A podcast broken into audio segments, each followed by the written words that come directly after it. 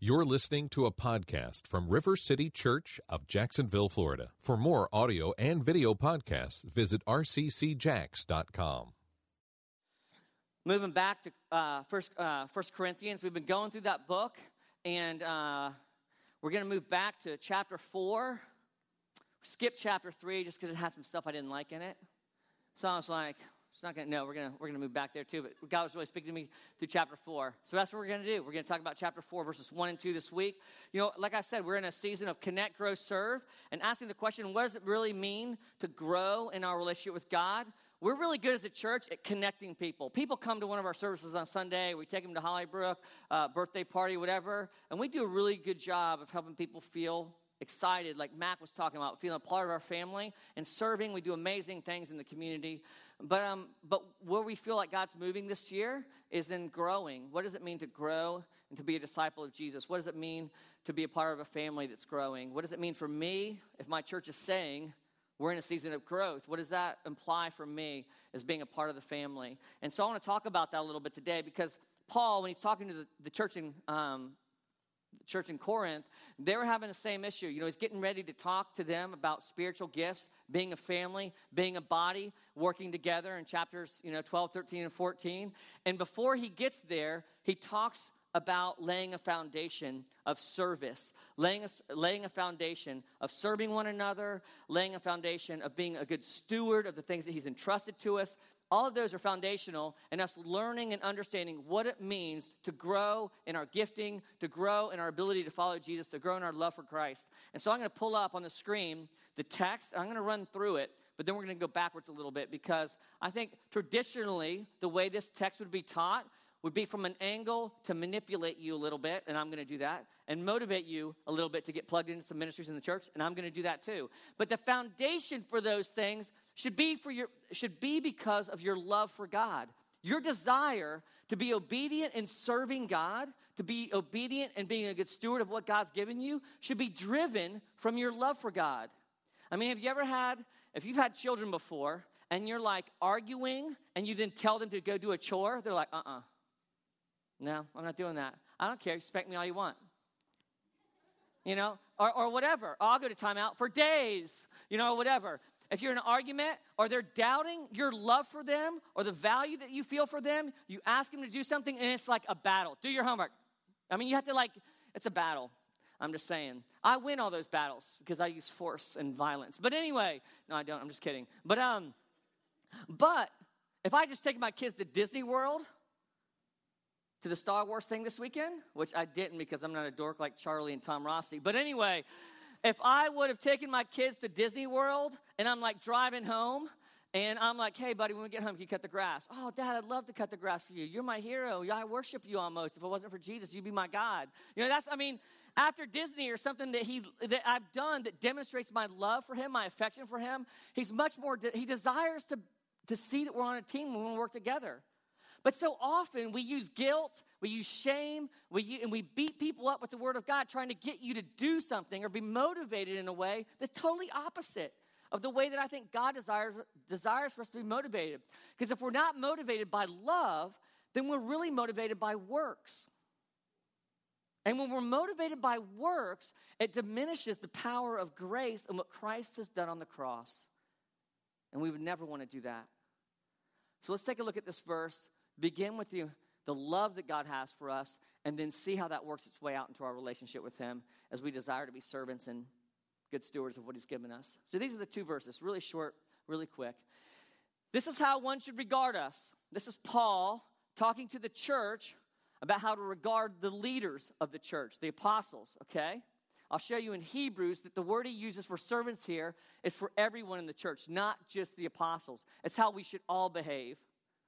Okay, so he says, This is how one should regard us as servants of Christ. Basically, he says there's two ways as servants of Christ and stewards of the mysteries of God. Moreover, it is required of stewards that they be found trustworthy. So I'm just going to unpack three words in the first verse, one word in the second verse to give you a foundation for what this really means. This is what it means. So th- Paul's saying to them again, when you think Mac did, I was going to say your name, dude. Mac asked a question on Facebook last night. Should we be Should we be pursuing leadership in the church or should we be pursuing service, serving one another in the church? Which is the greater of the two? I didn't even know about the question on Facebook. Paul answers it right here. He says basically, if you're going to lead, you have to serve. You cannot dis- you can't separate those two. I mean, Christ was a servant leader. We're called to be servant leaders. And Paul's saying, look at us. Look at the way we lead the church. And he says, here's how and what it looks like.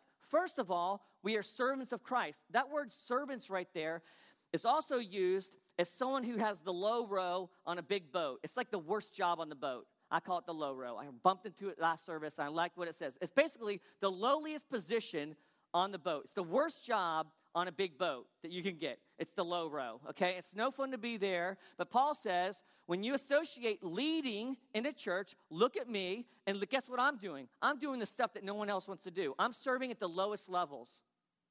That's the first thing that he tells us. That's what leadership looks like in the church. And if you want to lead, you better learn how to serve because you can't do one without the other. Because people won't follow you mainly. That's the biggest reason. But anyway, that's one of the reasons. Not the biggest, I exaggerate. But anyway, the second one is this and stewards of the mysteries of God. Now, that word stewards means is associated with someone who is over a household of caretakers or slaves, okay? And so basically, what their job would be, their job would be to take care of the slaves or the, the housekeeper, the housekeepers, in a way that makes sure that they're fed, make sure that they're healthy, and make sure that they get their job done. And so they're stewarding the responsibility of making sure the house is taken care of. But here's the catch is that these stewards are a slave in of themselves to the master. So they own nothing. They acknowledge that nothing that they have is their own. Nothing that they've been given to be responsible for, they've earned. And they are doing it because of their love for the master and their desire to please the master. Does that make sense? So Paul's basically saying these are the two ways that I want you to observe the way that I lead. I lead first as a servant of Christ, not of you, but of Christ. I'm serving Christ. Because I'm serving Christ, I'm willing to do anything and everything. And I acknowledge that any power I've been given, any resources I have, any role of responsibility is a gift that I haven't earned. It's been given to me by the master. And again, I desire to do a good job because I serve the master, not to yield power, not to wield power over the people or to take credit for any of the work that's been done. Okay, now, and then, they, and then lastly, Paul says in the next verse, he says, uh, more of the stewards, I want you to be stewards that, to be found trustworthy. And that word trustworthy means trustworthy. It means that, that you're going to get the job done, that you've proven you can get the job done. Faithful is an, another word that translators use. That you're going to get the job done. You've proven you're going to get the job done, and you're tr- trustworthy because you do the job again and again and again, and you've been consistent. You've been faithful in doing the job, and so you're trustworthy. And so Paul's saying, I want you to be servants of Christ, willing to do anything and everything because of your love for Christ. I'm going to talk about love in a minute. And anything that you've been given, I need you to acknowledge, I want you to see that we don't count it our own. It all belongs to the Master and we're being obedient to do the things because it belongs to Him. Everything we have, all the responsibility, any power, any resources, all belongs to God. And from now on, make it your aim to do it right and to do it well every time. That's what that word trustworthy means. Make it your aim. Work hard to please the Master every time, to be trustworthy. And so at this point, and I could be like, and so what I feel like God's saying is, man, we have this massive need in our children's ministry, and y'all need to step up and be trustworthy. And I'd be motivating you with guilt, wouldn't I? Or shame, or need, even. We can't even let need motivate us. The motivation for this has to be God's love for us. Because if it's not, we will eventually burn out or just get tired of doing it. And we won't, when we'll stop. And so it's like when we're singing this song, it's like we have to become, we have to touch the reality. We have to experience the reality of God's love being deep in our life. We have to believe that God's love is wide, that God's love covers us. We have to experience this covering. We have to experience the depth of God's love. We have to pursue this love in a way that we experience God's love for us being fierce, that God's love for us is strong, that God's love for us is furious, that His love for us is sweet, that it's wild, and we have to allow it to wake up our heart. Because it is only when our heart has been changed that our behavior will follow. If we're driven, again, if we're driven by works, we will eventually fail, and it diminishes the work of the cross to change our heart. The cross transforms our heart, creates in our heart a desire to serve and to love Christ in a way that we can't do on our own. And we're doing it out of an obedience that's born in love. And, and, and the question you should be asking is well, why should I? Well, why should I? What has Jesus done to deserve that kind of loyalty from me? I mean, he's asking me to, to be the low row on the boat. He's asking me to, to not take any benefit and, and, and, and the resources that he's given me, to steward all of that for him. What has he done for me? When Philippians 2, we read, well, in Hebrews, we read this verse that uses the same word for steward. Let me find it. I'm all over my notes. And it says, I have no idea what it says. It says this. Hebrews 2:17. Therefore he had to be made made like his brothers. It's talking about Jesus. Therefore he had to be made like his brothers in every respect so that he might become a merciful and faithful high priest. That word faithful is the same word that's used in there. That he needs to be a merciful and faithful high priest in the service of God to make propitiation for our sins of the people. So basically, what Hebrews is saying here is that Christ and his faithfulness to his master, to his father, has done this thing. He's taken away our sins, propitiation for our sins. Basically, he's turned the wrath of God away from us, taken the sin that we deserve, taking it on himself, and then absorbed the wrath and the punishment that we deserved. And so when we begin to understand that, the reality of what Christ has done for us, which we will never fully understand, as hard as we try, because it's so deep, it's so amazing, we begin to associate this reality that I am only able to serve, I'm only able to steward, I'm only able to love anything that's good that's coming my way. All of my resources are a result of the work of Christ on the cross in my life. Every blessing I've experienced physically, emotionally, or spiritually are because of Jesus. Have nothing to do with what I've done. And so when we come into positions and we're asking for the low, the low row in our life to do the worst of the worst thing, the only way we're able to do it is because we, we're reminded that Christ did everything. He died for you to have love and relationship with the Father, to find life in the Father. And so our motivation comes out of first this understanding of the love that God has for us, demonstrated in what Christ has done for us on the cross that brings us into life. But the second thing that we can look to that should motivate us is in Philippians 2 when we look to Jesus as our master. To Jesus as the one who says, Follow me. If you're one of my believers, one of my homeboys, you got to do what I do. And Paul, again, talks to, uses this language in Philippians 2, and this might be familiar to some of you. Having this mind among yourselves, which is yours in Christ Jesus, who, though he was in the form of God, did not count equality with God a thing to be grasped, but emptied himself by taking the form of a servant, being born in the likeness of men. And being found in the human form, he humbled himself by being obedient to the point of death, even death on a cross. Now, this is what would make this super tidy, as if the word servant there was the same word as servant I was using in First Corinthians. But it's not. It's a whole different Greek word. It's a word that means bond servant. And the, this kind of servant is even in, he's, he's like, he is basically secured for life to do the will of the person he serves. No chance of freedom, no chance of anything it says committed, the way that it describes it is loyal commitment to the end for the one that he serves. That's the picture that, that Paul's painting in the book of Philippians for that church as we try to understand the love and the demonstration of what it means to follow Jesus, what it means to be a leader in the church, what it means to serve. We get this picture of Christ calling us into this loyalty with him that is being demonstrated by him in a way that far surpasses anything that we could ever attain on our own. That he is a bondservant for us, that he has gone to the end, committed, loyal to his Father's will and desire, so that we can experience the Father's love. That's the engine behind being a good servant. That's the engine behind being somebody who understands that nothing they have belongs to them and they're willing to give it all away. Why would I give it all away? Because Jesus gave it all away for you.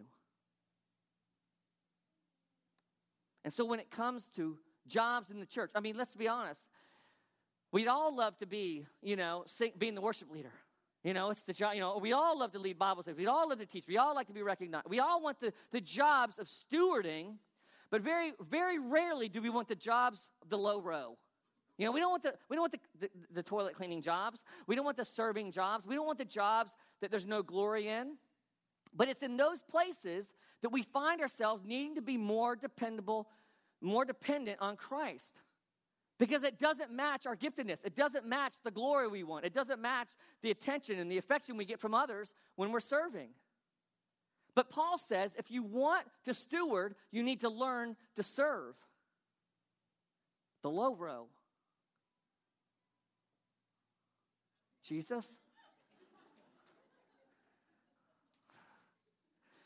We, we have to learn to serve the low row. And the only way we will be able to do that on a regular basis, the only way we will choose to suffer for one another, we will choose to serve one another. The only way we will choose the things that nobody wants to do, to sacrifice in ways that nobody else wants to, is if we understand the sacrifice and the love that's been made for us to experience God. It's the only way. If our heart has been transformed. And to lead, Paul knows that we have to take the low road, the low row. That are that is the only place that our character can be developed. Our, when I drive my boys, both of my boys, I drive them to school. When I was driving them to school, on the way to middle school, both of them, I was driving them there. I've told this story before. I'd be like, dude, just know middle school's tough. It's going to be tough. God's going to develop your character. He's going to work on your heart while you're at middle school. It's going to be. T- I said. I said. You know how he's going to develop your character? He said, "Oh no, I don't know, Dad. Just give me to school. I'm going to be late." You know, and I and I'm like, "You're going to suffer. It's gonna, You're the only way our character is developed is in suffering. Is in suffering, and it was brutal watching both. I mean, it's just tough watching your kids go through school and suffering. But have you ever met someone who's had everything handed to them? They're just shallow. They're shallow and there's no character, there's no depth. It's why we have to allow God to work out these things in our children, that we can't protect them. And if we try to, He'll find another way because He loves them too much. He loves us too much. And so we read this not only in Romans 5 3, 3 to 5, not only that, but we rejoice in our sufferings. We rejoice in our sufferings, knowing that suffering produces endurance. Endurance produces character. Character produces hope. And hope does not put us to shame because God's love has been poured out into our hearts through the Holy Spirit who has been given to us. That says it so well, doesn't it? How are you able to take the low row? because the love of God's been poured out in my heart. And I know that when I take the low road, it's going to affect my character. It's going to give me a hope that I can't find anywhere else in Christ. But I'm weak. I don't want to do that. I, I want to work in my strengths. I, I, I want to work in the areas that I'm good at. But Christ said, My grace is sufficient for you, for my power is made perfect in weakness. Therefore, I will not boast all the more gladly of my weakness, so that the power of Christ may rest upon me. For the sake of Christ, then, I am content with weakness, insults, hardships, persecutions, and calamities. For when I am weak, then I am strong.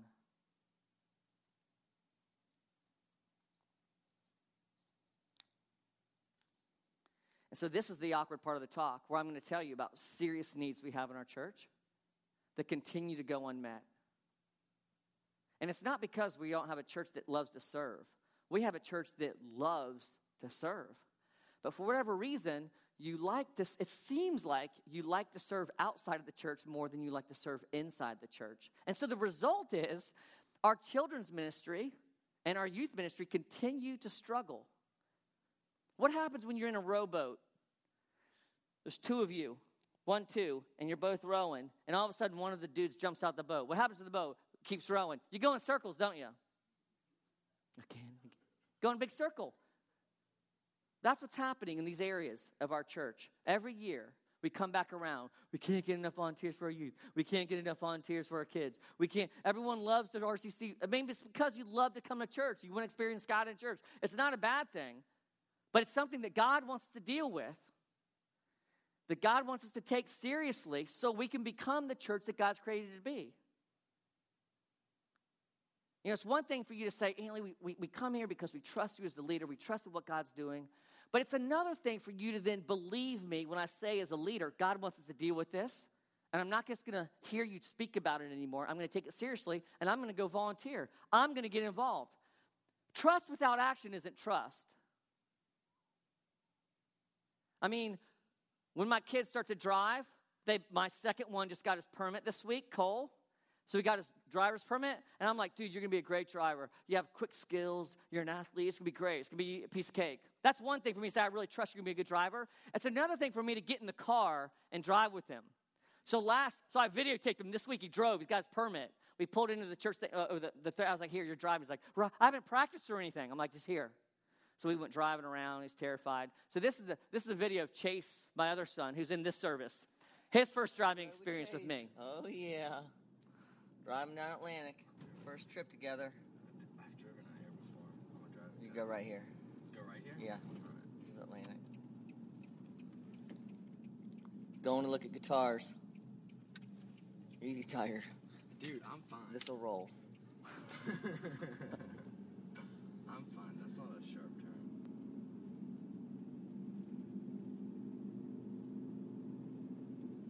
Look at that hands at 10 and 2 o'clock. Perfect.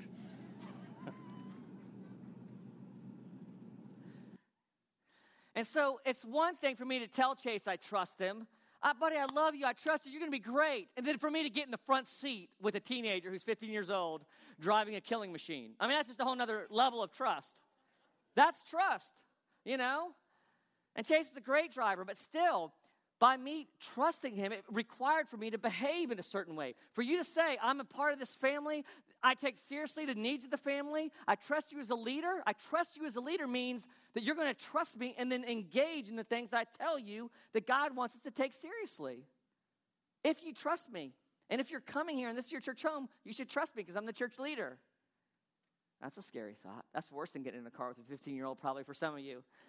But my point is that, that these, are, these are issues we need to deal with as a church if we want to be serious about becoming who Christ called us to be.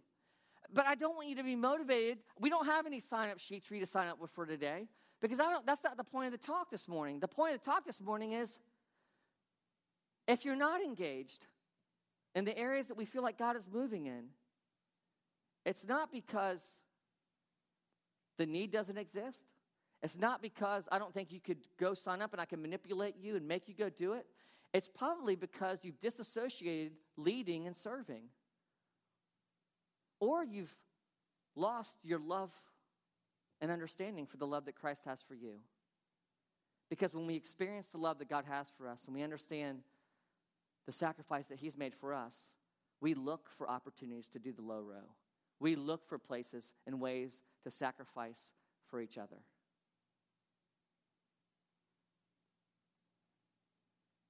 I asked Amy Gay, I was telling her about the talk, and she said, Antley, the level, she's in charge of our children's ministry. The level of our commitment determines the quality of what we can do with our children.